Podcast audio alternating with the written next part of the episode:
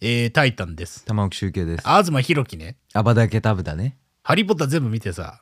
ええとうと全部。う、えー、あのー、2年前くらいからずっと言ってたと思うんだけど、そうね。あのー、見てない名作をちゃんと見ておかなければいけないんじゃないか、おうっていうのはね、で、その王。疑問の王って何なんだよ。え ー、コンマ2開けておうってついてるから、もうそれ、息じゃん。 OH のそう そうそうその方なんだけど、ピリオド、ピリオド、ピリオドねねそ。う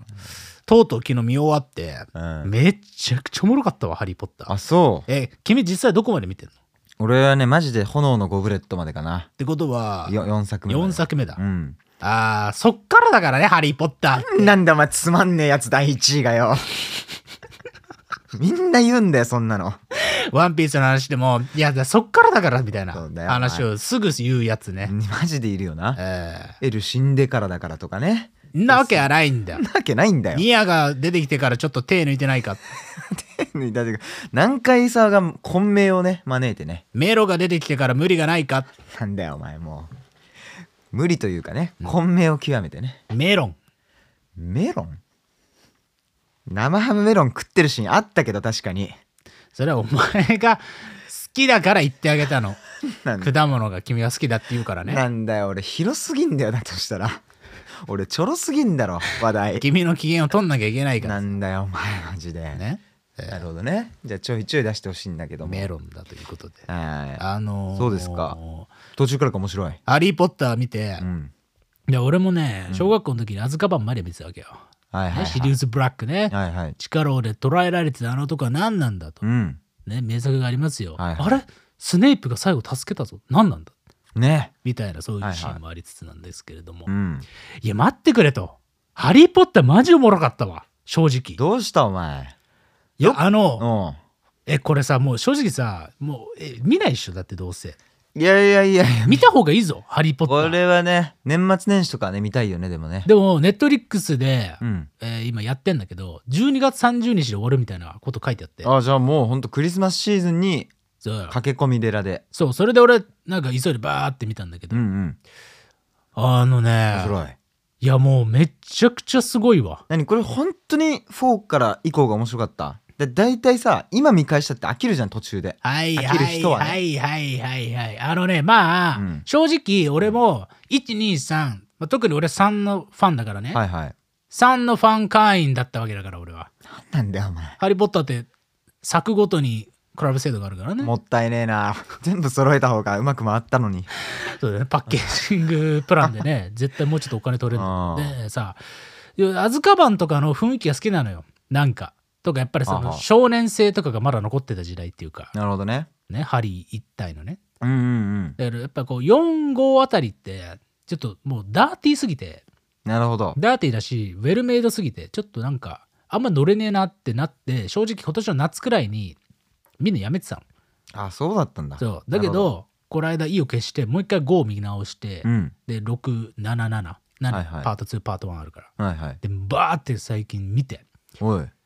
いやーあのねスネイプだったんだっていうさおい、お前、なんなんだよ。ネタバレだろ、あのーそれ。大丈夫かいやあのね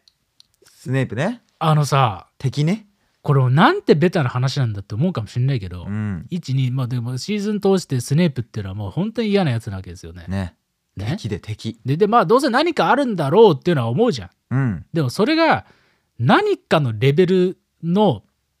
えー俺の想定をはるかに上回ってたっていうのほが本当にパート2だね最終章の、はいはい。で全部明らかになるんだけどおお。そこのシーンえぐいぞあ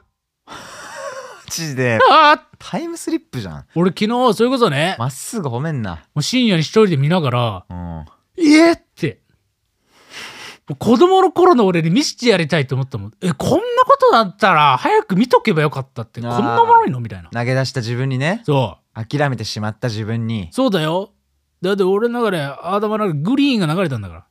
うんハリー・ポッターの最後のそのね、一番全部回収するシーンがあるんだけど、うんアンブルドアとは何だったのか。スネイプってなんでちょくちょくハリーのこと助けたんだっていう。おいおい。なんかおかしくねえかうんうん。とか、そういうものがガーってか、てか、ボルデモートって何だったのみたいな話が全部回収されるの。最後のええ5分くらいでダイジェストで ねマジでなんで最後だけ TikTok なんだよジャンプカットの編集でねあそうですかやられんだけどそこがもうね、えうわすごっていうあああそうそうだったんだとスネイプはハリーのお母さんのことが好きだったんだって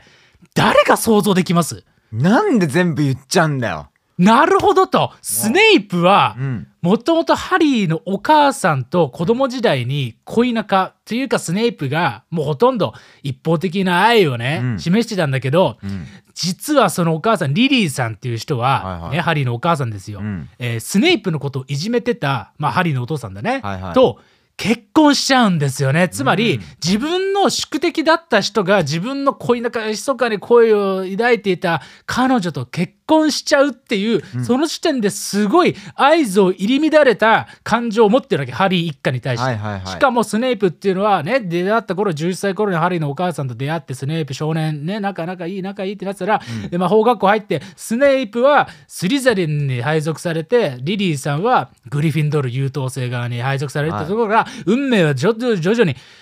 狂ってるんだけどで、スネイプはねその後自分の運命をえー引き受けてだね、あのデスイーターってね死のまあなんか魔人みたいなところ入っていくんだけど、はいはいでその中でウォルデモートの手下みたいになっていくんだけど、うんでもそれでもやっぱりハリーのお母さんへの愛は変わらなかったわけ。なるほどねね、だから実はウォルデモートがあのーね、ハリー・ポッターの出生のあのよく描かれるだろうよウォルデモートがハリーのお母さんバコーンって殺す、あの雷がすごい鳴ってる第1話のあのシーンですよ。はいはいね、あのシーンでボルデモートはハリーのお母さんを殺すんだけどでなぜかハリー・ポッターはその魔法を食らったはずなのに死ななかったでそれってなんでなんだっけみたいなその有名なシーンがあるんだけれども、はいはい実はそれって、うんねスネイプが実はその現場にいて、うん実はいろんなことを守ってたんだっていうことをええ最後の最後で分かるんですよってマジで言っていいやつなのマジでつまりスネイプは出てきたなダブルスパイだったわけなるほどつまりスネイプっていうのはボルデモートの手下として、ねえー魔法学校に入っているってボルデモート側は思っているけれどもあー実はスネイプっていうのはハリー・ポッターを守るために どしたバーンブルドアと一緒にに手を組んで声実は魔法学校でおいハリー・ポッターを守るためだけにやってたわけよつまりボルデモートのことを欺いてだねやってたんですよ紹介していい声じゃねえよそれこんな感動的なことありますかすごいね実はスネイプがハリー・ポッターを守るために全て裏で動いてくれてたんだっていうのが最後の最後で分かるわけ。うんでそれでだね最後に、うんまあ、いろんな物語が終わった後にうん、おうねえーハリー・ポッターが19年後だね、はいはいにまあ、自分の息子ができるんだけどうんナショナルシーンが描かれるんだけどその時にハリーが子供に向かって言うセリフがね、まあまあ、あの記者あの列車要は魔法学校の送り届けあのあれで、はいはい8分3分の1みたいな、うんあれの時のフ9ォーとムで4分の3ねそうでところでアルベス・セベレス、えーポッターって子供の名前言うんだよね。ほらちょっでアルバスはダブルドアの名前でセベルスって何の名前かって言ったら、んこれは偉大なる魔法使いが昔いたんだ君の名はそこから取ったんだよ、うんつまりセベルススネイプから取ったんですよとなんだよお前クールポコ じゃんいやすごいねそれ面白いねすごないですかうんなんだろうな全部言ってる感やばい全けど部言ったけどね全部言ってるなけどまあなんかなおのこと見たいな見たいだろ、うん実はさ全部見たところで何も変わらない面白さがあるって俺毎回言うんだけど、おうそんなわけがないんだけどだろ当たり前 だろええいやー面白かったねほんとね確かにあその世界に入ってったらまあ面白いだもんね、うんでここ今か今1からその最後の7までねぶっ通しで見てうん世界に浸りきったらー、うんもう今のねね終幕うんぶりとかを知っていたとてとてとてですうんとてですスネイプに注目して見返してみるといいんじゃないでしょうかって、ねハリー・ポッターをね。いいじゃんいや、思いましたけれどもと。あああーもう大興奮をね、あのー冷めやらぬまま今収録してるんで、ちょっとね、あのうるせえなと思うんですけれども、なんとなんと、だなあこの俺の小うるせえ声ですら、ん皆さんお気づきでしょうか声が割れてないんじゃないかと思った方たくさんいるんじゃないかとおうねいうことなんですけれどもなんとなんとなんと、うん今日から危機開会のマイクが変わっているんですねねすごいことですよこれはなんとですねこれはもうね魔法でも何でもございません、うんね魔法でタイタンの砂利声がよく聞こえるようになったらそう思った方いるかもしれないいるかもしれないけれどもなんとなんとこの手話のマイクが進化したんですよ説明下手すぎるだろだよマジでなんとあ手話ジャパンから危機開会用になんと世界で50台しかないあうんマイクをいただきましてええ危機開会のマイクがはるかに進化したんですよ今日の放送からすごいねすごいですよ本当に SM5 パーから SM5 からなんとですね SM7B というモデルねほ SM7B っていうマイクがとにかくかっこよくてねっていううかんうんずっと言ってたの、そしたらなんと手話ジャパンの方がうおクリスマスプレゼントに SM7B を送ってくれてしかも限定50台のうスペシャルエディションすごいね手話、えーがあれですよね50周年を迎えたということでおえー作られたなんと世界で50個しか存在しない50周年記念モデルすご嬉しいじゃないですかっ嬉しいねこれこはんなことありますかすごいねねえかっこいいし俺がだからこうのん限定世界の50個しかないマイクで最初に皆さんにお伝えした言葉が「ハリー・ポッター」のネタバレだったっていうね 本当にすごいよねランクを増やすなこれ以上おう前んうんいや素ー晴らしいねすごいよいやー嬉しいね僕なんとねねえお手紙までいただいちゃってあらね、まあ、全部は読みませんけれども、は太い蔵様と、えー本当に大変お世話になりましたと。うんで、まあ、ノートの方でね、スポンサーさせて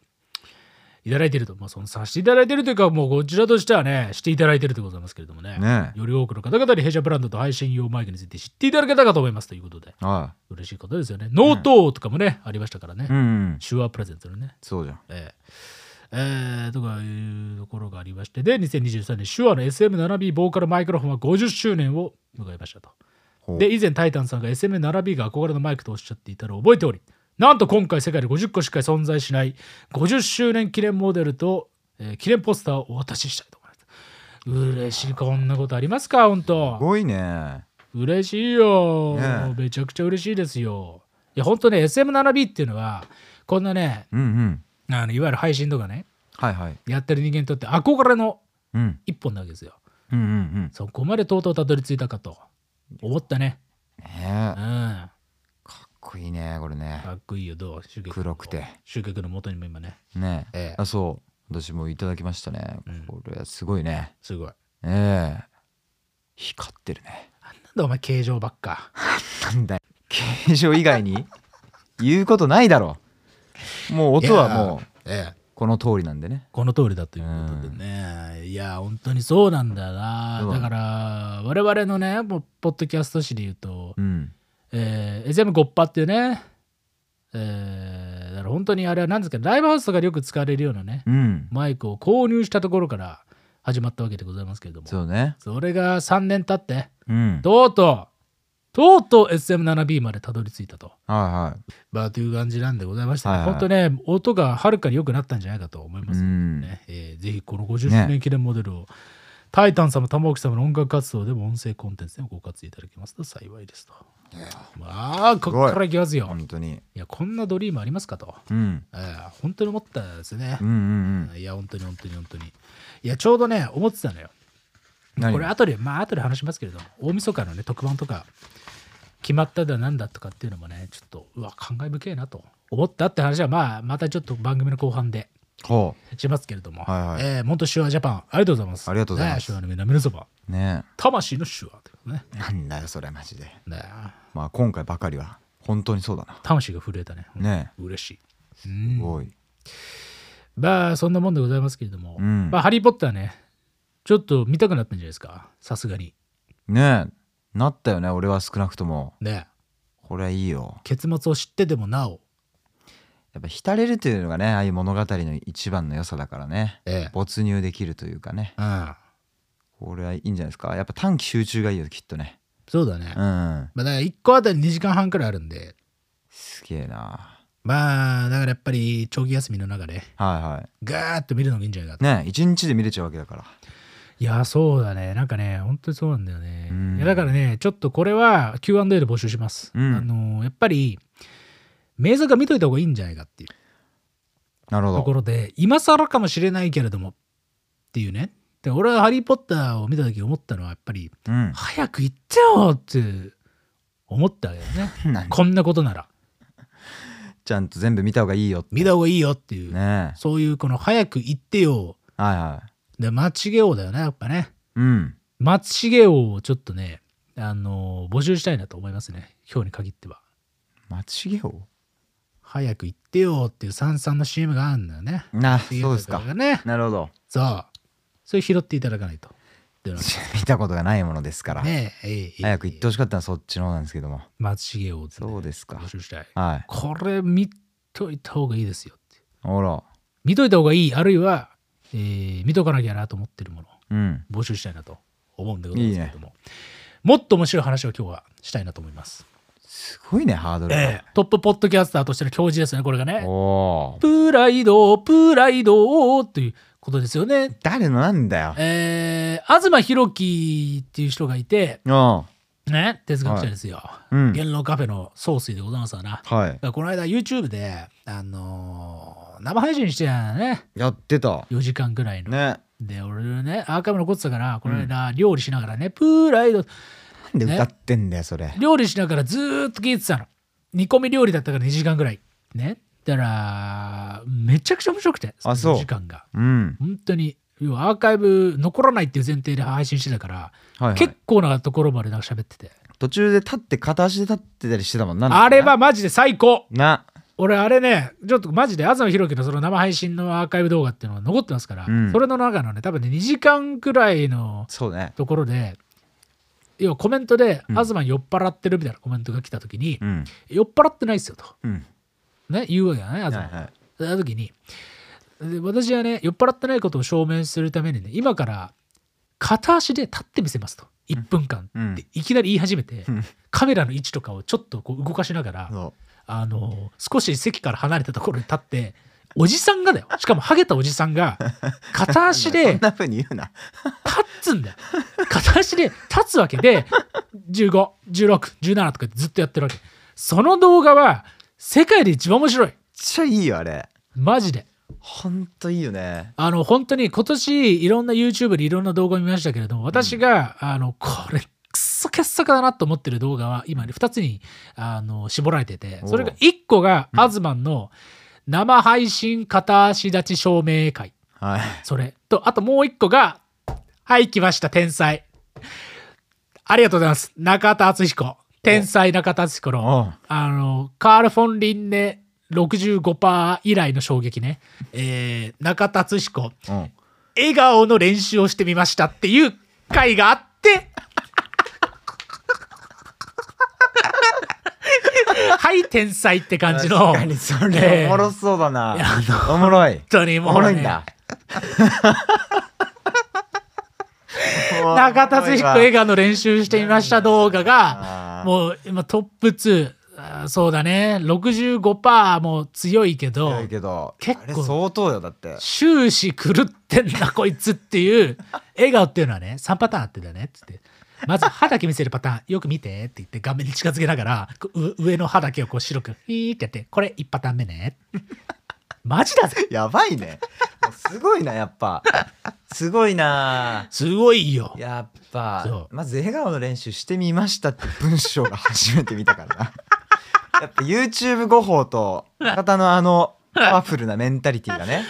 また悪魔融合したそうそうそう結果生まれたいやだから中田敦彦のやっぱ本質って悪魔融合性にあると思ってて、うんだからあのーこの間のねあのはいカール・フォン・リンネっていう中田敦彦がやってるなんかサステナブルなんとかブランドっていうのの、えええー要はそれの PR 動画みたいなのがねこれ見てもらったら分かるんだけど、はいはい要は原価率65%まで下げたっていうことをまあなんかもうなんかさ世界の環境のためにやるんだみたいなことをね、はいはいまあ、言う動画なわけですよだからその動画のトーンとしては基本的にはすごいこそれこそグッチだとかエルメスだとかそうハイブランドとかでもおかしくなさそうな超ウェルメイドな、うんなんかこうわわ綿をこうやったり工場のシーンがね動いたりとか、すごいシネマティックな映像の中に、うん中田敦彦の普段の YouTube 大学のホワイトボードを背景にした65%みたいな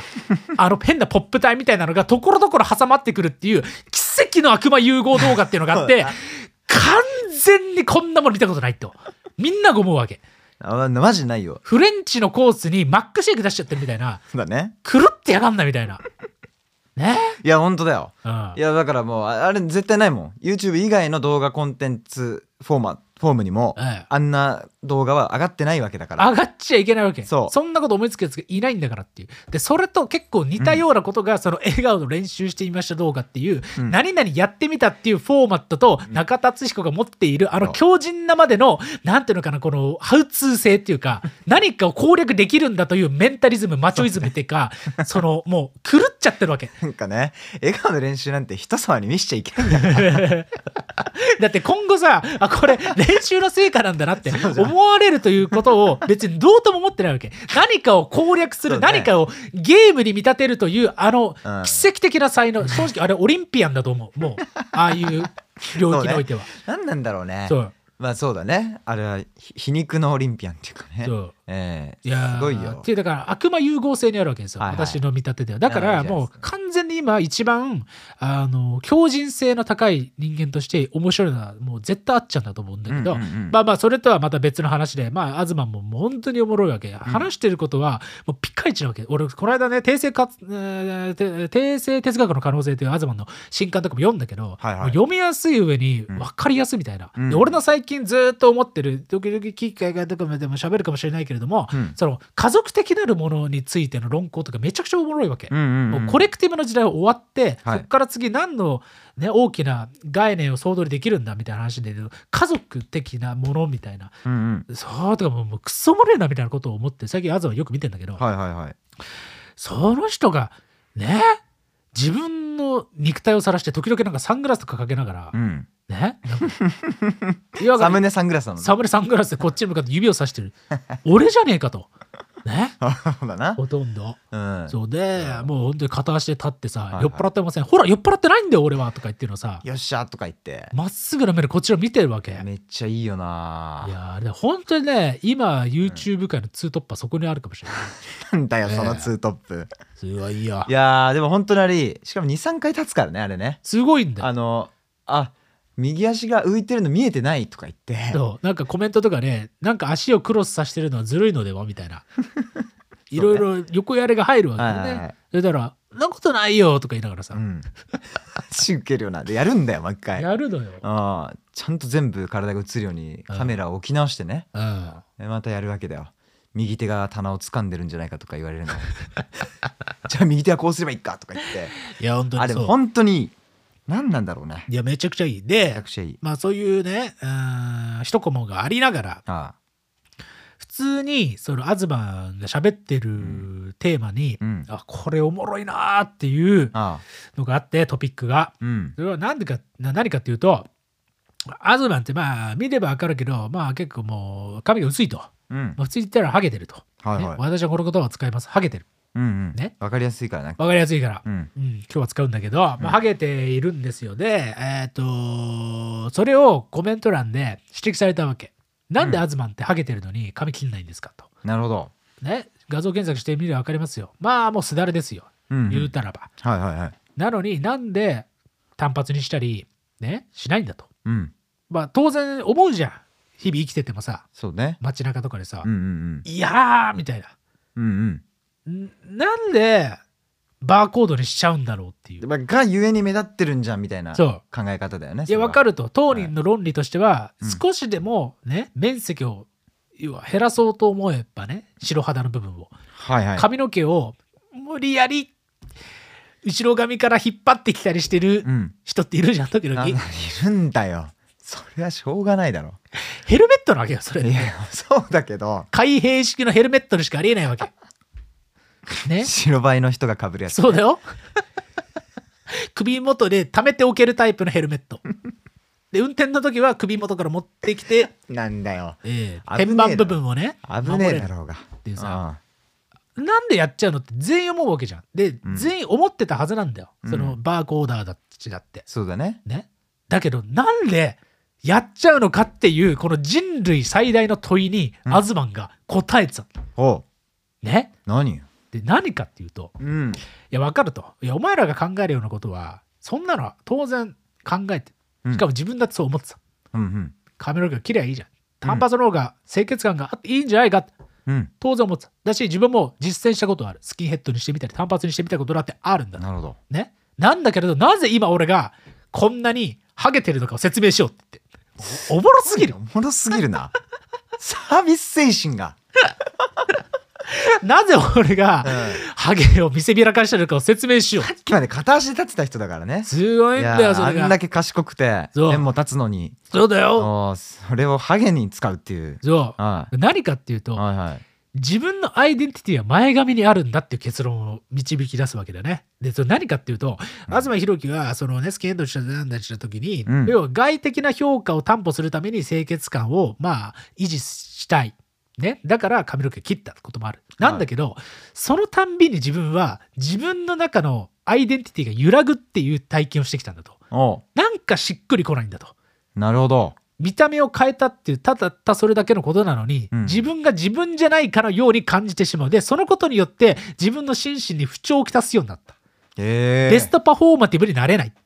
めっちゃいいなていうことを言うわけで、はあその心の内訳を考えてった時に、うんえー自分の中の見た目とか、まあ、まあ自分のまだ体だよね、うんの中の重要な必須条件としてはいはい自分の体というものを世の中に存在しうるせしめるためのうん前髪がないとダメなんだっていう結論に至るわけ。おーそうどんなにハゲてたってめちゃおもろいな前髪というものがあるという状態が自分には必要で、おうおうはいはいないという状態が外部からどう言われようとうん嫌なんだと、おーどんなにうすらハゲだって言われてようが自分はいはは前髪がないのが嫌なんだだから俺はハゲてたって前髪を残すんだっていうのをうんずっと言ってんのすげえなおもろすぎおるもろいそれおもろいね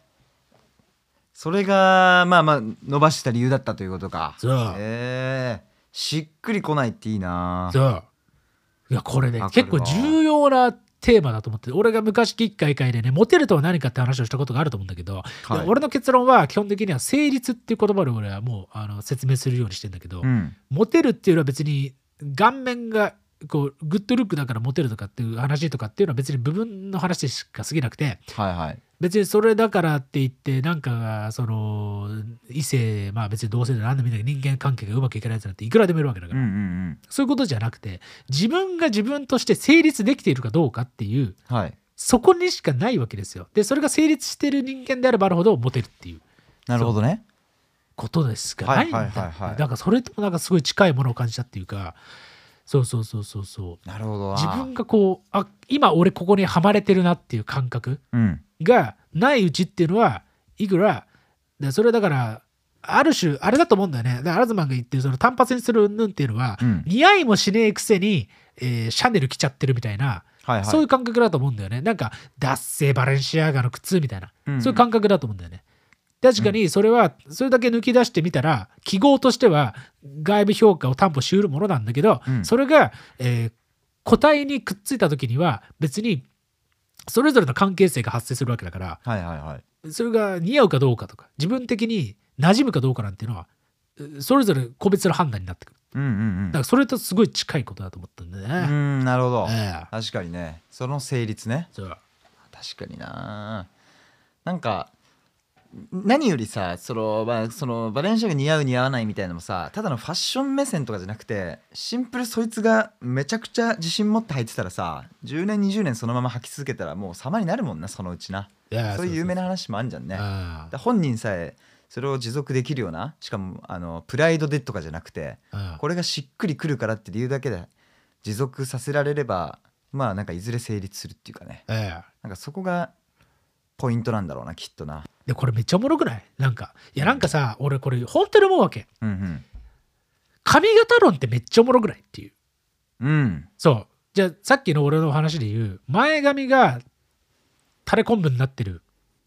やつはダメだっていうさ話で言うとじゃあバカリズムとかってどうなんですかっていうと、うんうんいいじゃんもう完全に成立してるじゃん、はいはいはいはいねしてるねしてるじゃんはいはいとかじゃああとなんだろうなじゃああのーほら前髪厚ぼったい系って誰がいるほ他にちょっと前の若林さんとかねあーとかあーまああーとかさ普通に藤原元米津玄師、えーあそっちも行くのね野田洋次郎系みたいなはい はい奇跡の茶髪すりコンボ何が奇跡なんだ才よ能才能系あそういうことねはいはいとかは別に前髪ポロンってなってるけど成立してるうんうんから別にいいんだけどなんかさ髪型とは呼べない髪型の人間の中でうんなんか前髪がちょろんってなってたりするとなんかあ髪型前髪なんか多分ね、うんなんかふわふわしてんなって印象を与えちゃうんだと思うんだよねおーなるほどねあこの感じ分かってくれないかななんか分かんないなんかいやわかるけどうん髪型、髪型はだって服と並ぶぐらいしっくりくるこない問題の筆頭格でしょだってそうだねああーうん思うけど個別で言っていいんかみたいなのとかもあるしなーまあそうだよねはまあでも本当になんかいねいやでもわか るそういうこと思ったね何なんだろうねバカリズムのでとるとかってやっぱあれだよねあれ喋り方とか芸風でなんかデコが出てるとちょっとなんかあの怖すぎるみたいなまあそう問題とかもあるかもしれないし、ねアイクルらしさがなさやすぎるっていうのはそうねうんまあだからキャラの獲得とかともちお同じような話なのかこれはねねいやえみたいなことをねそのああアズマンの話でねあそうですかとてもとても思ったねへうんえいやすーごいねそう成立とかねあやっぱり着地なんだよねあ俺なるほどねね着地論そう着地って言ってたねその時もそうなんだよねこれはね髪型とかに全く関係ない話で着地っていう概念が俺最近よく好きでおう最近あの俺の友人でね友人の話だよこれはね友人がね、あのーどんな飯行ってもなんかバーで酒飲んでたりしてもうんなんかふわふわしてるわけなんかふわふわふわふわふわふわふわふわふわふわふわふわふわ言うわけだね餃子食っててもさハイボール飲んでてもなんかふわふわしてんなこいつと思っててでそいつの話をまあ黙って聞いてやってたらばだよね、基本的なそいつの語り語り口中は2パターンに分かれるとで何かっていうとうんえーっとどうせダメなんだ俺なんてっていうへりくだるパターンと、うんいやで言うても俺天才だからってこういきり倒すっていうその2パターンに分かれるなってことを、うんうんなんか俺傾向として掴んでてなるほでどこいつ何なんだと落ち込んでいる割にはうん目線が上下に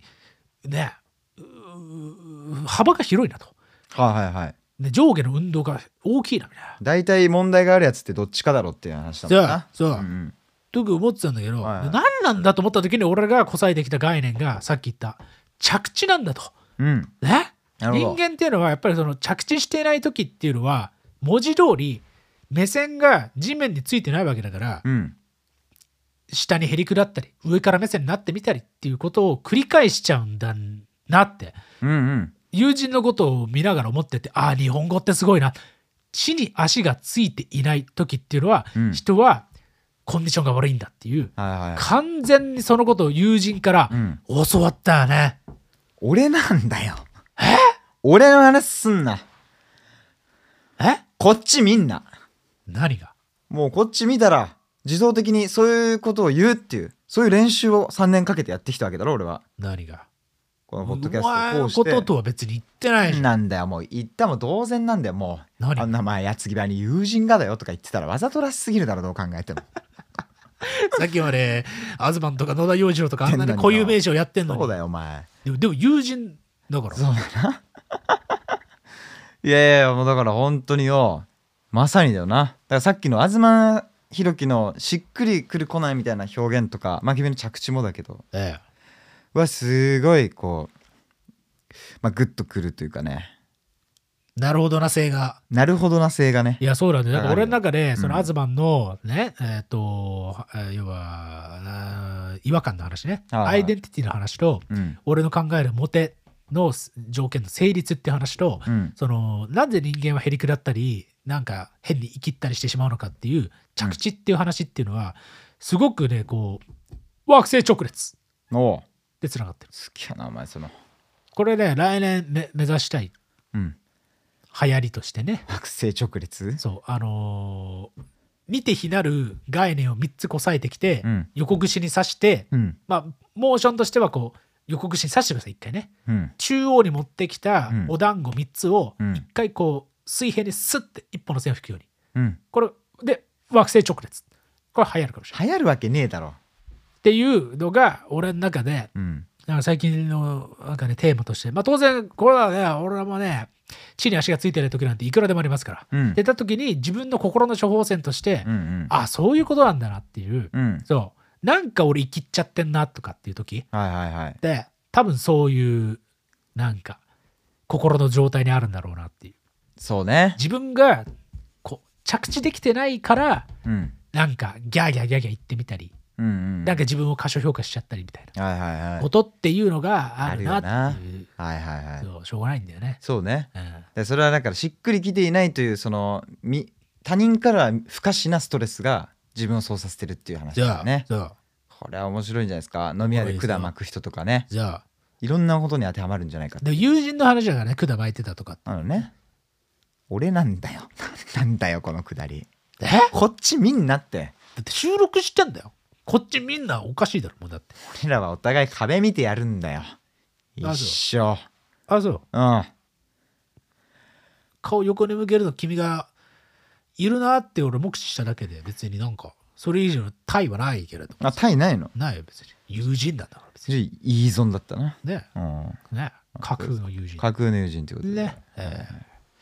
まあそんな感じですからそうねええおもろいよねこの話ねう、いんや本当アズマンの動画見たらいいんじゃないですかあれはめっちゃ面白いよいやおもろいおもろい、本当にねうん、本当におもろい、普通に喋ってる内容もおもろいしなそういうハプニング系だけじゃなくてねええという感じでございますけれども、あここで、えー告知をしようかなっていうおことを思っててはあはいやー本当にここまで来たなっていうことでしかないんですけれども、あうんうんなんだよノートはい元日特番決まりましたじゃないですかあそうですねすごいですよこれは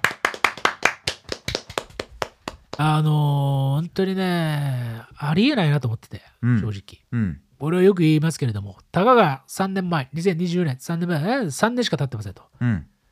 ただの意味がノラ番組だったやつらがうん TBS で年越しの特番やらせてもらえるってのはねこんなことはないんだといやすごいねねうんえいやー本当にここまで来たかとうんうんとうとうここまで来たかといや本当だよ思っていたりするわけでございますけれなるどもほどね至極光栄極まれりとうん言ったんだから俺武将じゃんマジでう伝えられた時にねうん会議室でうんタイダーさんとお知らせがございますってうんおはいっつって大晦日年越し後生放送特番決まりましたうん松重 D ねおいおいおだいから俺が三つ指ついてだよおう至極光栄極まれり戦国ラジオじゃねえかよ言ったんだかタイムスリップしてくんならねうん本当に分かったよでそれぐらい嬉しかった嬉しかったんだよ俺は、うんうんここまで番組を育ててみんなでやったんだあはいはいでその結果としてね手話からねこんな立派なマイクまでプレゼントいただいてうん完全なるだなみたい完全ななるジュノンボーイだなみたいななんだよお前ポッドキャスト界のうん言ったんだから俺言うなお前いちいち思ったこと恥ずか光し栄いか極らまれり我ジュノンボーイ、えー、なりと断定のなりなんだよお前殿がよ言ったんだからこんなことはないんだと恥ずかしすぎるお前は お前子供に言えるかお前 何がだよ何なのお前のその 女性だったら言えるかとかおう子供に言えるかとかうんうんお前のそのだすり替えってお前言えるかどうかってやっぱりそなんでそれを言えないのに俺には言うのお前だってそんな恥ずかしすぎるよお前はとかさ自分がお腹痛めて産んだ自分の家族とかに言えんのお前いやお前だからこそだろなんで専用専用なの恥ずかしみ極のまれよだから極まってほしいありえないかよらありえないいやいやいやいいやつも思うんだけどほんと喜ぶのはもう俺も同じ気持ちだからねそこまでは一緒だけどねジュノンボーイとかなんかええ何なんだよっていうねシンデレラガール何なんだよお前東方シンデレラガール第7代山崎弘奈の次だろうな知らなすぎるマジで固有名詞知れよお知前らねえんだよお前誰も知らないだろ知れよお前知ってる東方ガール出てくんだろうが東方の映画ほんと館行ったら最初の CM の前に出てくるだろあのかあの銀人幕かのひとときをお楽しみの前に皆さんにお知らせですって言ってさ、すげえでかい。長澤まさみの系譜なわけですよね。あなあそこに出てくる人たちとそういうことかなるほどねであんまりパッとしないんだから、それが。何なんだよお前長澤まさみが売れすぎちゃって、あそのそうな後んがだパッとしないでおなじみの東方シンデレラガール、お前知れおよ。前もうほんとかっこつけて何でも言っていいわけじゃねえぞほんとお前、こういう名詞知れ。お前その時間俺はハーフハーフのポップコーン買ってるから見てねえんだよそ こ毎回注文がな、お前、ごたつくか俺らが。ついて俺の後ろ長蛇の列ができちゃうからええ見たことはなかったわけシンデレラガールをねそうだろうそういう人たちがいるのねそのああたまに確かに見たことある気がするわだろああそうかそうかそれなのかなって思うぐらい、ポ選ッばれたドのかキャストの中で、あああここまで来たぞとあ。なるほどチーム一丸となってここまで来た。うんいいね、いいね、いいね。チーム一丸。いいね、いいね、いいねいいね。いいいいじゃんレスラー、豆豆豆豆。素晴らしいことだと。ねで、大晦日やりますよと。うんうんで大晦日っていうか、まあ、厳密には元日のところだね。深夜、年が越してから、えー深夜の2時から4時に生放送2時間やるんだということで、2時間も生放送一体何やんのってえうん思うと思うんですよね。ではいはい本当にリアタイで聞いてほしくて。企画はあの2つあって、うんで、1個が、え1個は、あの、次の納刀でアップします。うんうんね、今週のノートで発表します。で、これに関しては、あのね、結構皆々様の、えープラスになるんじゃないかとあら思う部分もあったりするので、はいそちらちょっとそっちらそっちらお楽しみなんですけれども、うんえーっと、もう一個が、えー企画があって、うんこっちはなんとね、ゲストにね、白田優さんがね、来てくれるこの人は企画の AKA ダヴィンチ・オソレザンのね、はいネットダークヒーロー のおハンマ裕次郎が来てくれるわけですけれいどすも、ごいねあの企画がね、はノート出版っていう企画をやろうと思ってていうんでこれ何かっていうと、うんめっちゃくちゃシンプルに言うとはい来年流行る概念とかっていうものを完全に推測立てて、うんえーそこの概念に基づく、うん例えば新書とかねえーなんだろうねまあまあ本ですわうんビジネス書では何でもいいけれども、うんうんとかっていうののドメインをもう取っておこうっていう企画なわけですよもうちょっと分かりやすく言うと、おう例えば今年とか近年流行ったものの代表格としては、うんとにかく腸活っていう言葉が流行ったと思うんだよね。うん確かに要は脳みそよりも実は人間っていうのは腸でえーコンディションが決まっているんだから、はいはい腸を鍛えろと発酵物食え、納豆ヨーグルトキムチを食えとうんみんな言うわけ夜はそれでやるんだとはいはいみんな言うわけうんうんでそれによってまあいろんなものが売れたりする本もめちゃくちゃ売れたとはいはいね、あるいは他にもヤクルト1000なんだと、うんつまり人間っていうのは睡眠質みたいなものがあって、うんそれをサポートしてくれるものがとてもいいんだと、はいはいね、睡眠導入フードみたいなね、うんうんまあ、そういうブームっていうあるじゃないサイクルとして、はいはいはいはいかつてだったらふくらはぎを揉みなさいとかさうんそういうのってあったと思うんだけどさそういうの単の純来年は何が来るんだっていうのをあ品田さんと俺ら2人で完全に推測立てしてあおうもう取っておく最初に言ってたの俺らだからっていうのをうん取るドメインを取る権利を取る印税のパーセンテージを交渉するっ無理だよていうのをやりたくてでもやっぱりなんだよ品田さんは出版の出自だし俺とかってそういうのめちゃくちゃ考えるの好きだからあそうじゃんなんかできるんじゃないかと思ってんだよねおお良さそうだもうねビタ当てしたいわけ完全にあい完全に当てましたねっていうのを1だよお前な月1日にやりたいの俺はんでやりてんだよやりたいのもう当てたいわけ全てをっていうのをあのやる上でちょっとね皆々様からも来年はこれだぜっていうのをもうちょっと Q&A でこれリアル募集マジリアル募集これなんじゃねみたいなでこれはいろんなジャンルあると思います、さっき言った俺の健康法みたいな話も当然あるし例えば自己啓発とかビジネス書とかでよくあるのは最近のフォーマットとしてあるのは何々が9割フォーマットねうんまずはなるほどつまり教養が9割みたいなうんサラリーマンは外見がなんとかとか、みたいな、そういうのあるじゃないですか。はいはとかって9割みたいなフォーマット、あるいは、えさっき教養って言葉使っちゃったけど教養としての丸々フォーマットとかもあるわけだよね。うん教養としてのって超フォーマット性強いわけ。つまり、なるほどね舐められがちだった、見過ごされがちだった日用品とか身の回りにあるものを教養としてのっていうフォーマットにくくることによって、うん全てが学問の対象になるっていう、めちゃくちゃ優れたフォーマットなわけ。はいはいはい教養としてのコーヒー。俺が最近買ったのは、教養としての手数料って本買ってるわなんなんだよそれマけ。ジすでごいんだから、お前す。ごいなすごいわけ。手数料で書けちゃうんだ本なんでもありなわけ。素晴らしいねでおもろいわけやっぱりそういう本って、うんまあ、当然さ、ね出版業界のねガチ勢からしたら、あんなライトのもの出してどうないもんじゃないってあるけれども、はいはいい、やでも言うたっても強いわけだから、まあね入門編としてはいいんじゃないか普通にね、ええ売れちゃったりするわけだと、からそうねみたいな感じのそれなんか次のなんかこのブームあるんじゃねみたいなうんやつでめっちゃあるなるほどだよねそう俺が最近気になってるのはラーメン投資みたいな概念とかもなんかそろそろ来るんじゃないかなみたいなおおことを思ったり何それえーとかっていう、まあそういう、まあ、いわゆるビジネス書自己啓発書みたいな領域における、うん次は何なんだみたいなほうことを書いてもらってもいいしあるいはもっともっと卑近な例で言うとやっぱり毎年のサイクルで変わるものの代表例って言ったらなんだ服と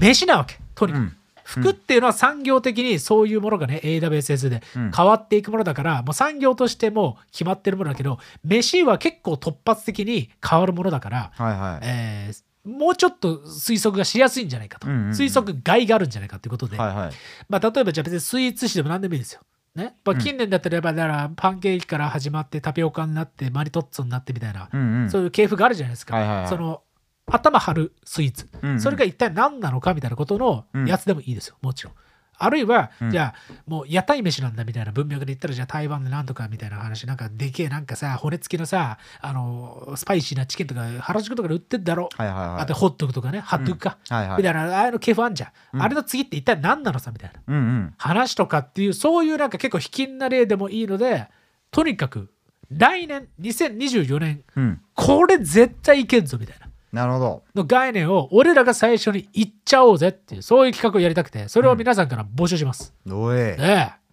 ああ疲れたすごいねあいやでも面白そうそれあねえうん襲撃は何かありますかないということなんで、早えなあの俺の中ではね完全にこれはね、まあ、ちょっと別に、まあ、弱いのでうんあのーなんていうんですかねまあだから別に放送の中ではそんな触れないんだけど、俺はね俺潮にこのままのペースでいくと日本は乗っ取られるっていう説とかを唱えてて俺流塩ラーメンの系列ねうんおうみたいななるほどんかそういうそういう話が欲しいわけ俺はとにかくじゃあこれは俺だけ喋ってんだマジで当たり前だろ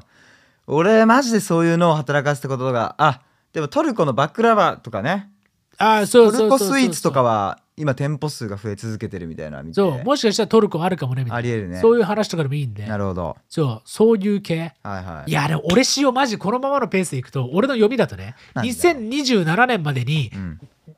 えっ、と、すべての、だよ、日本全国のすべての店舗の13%くらいまで俺塩になる。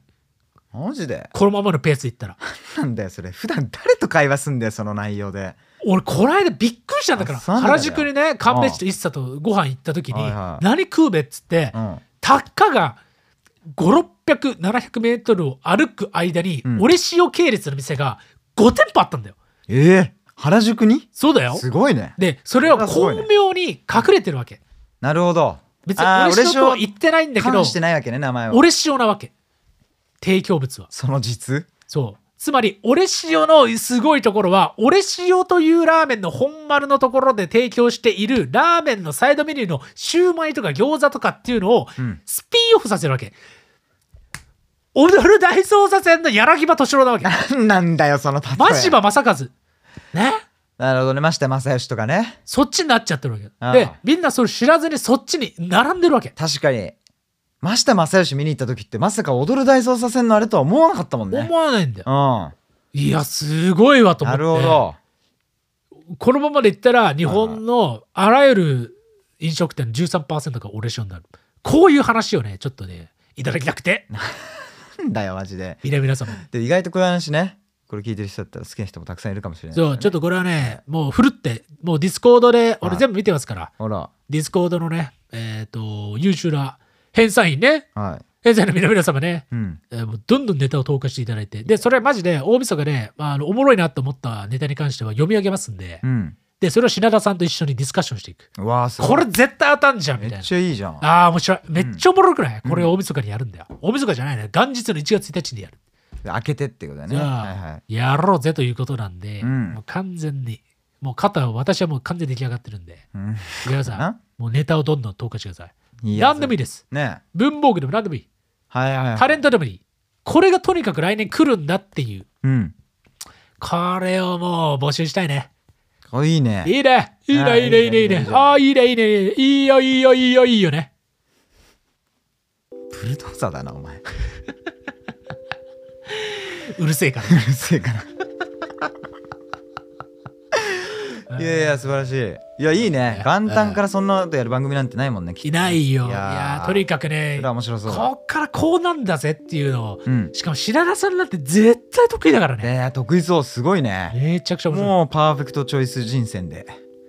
いやー、面白いね。これちょっと皆さん、さすがに。ねはジャニーズのカウントダウンがないわけだし、俺らを聞いてくれてもいいんじゃないかないなんだよいちいち触れんなそんなとこに思いますけれどもね。というあーことでございまして。は。はいい皆さんよろしくお願いしますお。願いしますじゃあ最後にね、えー Q&A だけ軽く拾って終わりますけれども、ああ、そうですね、この間の Q&A は、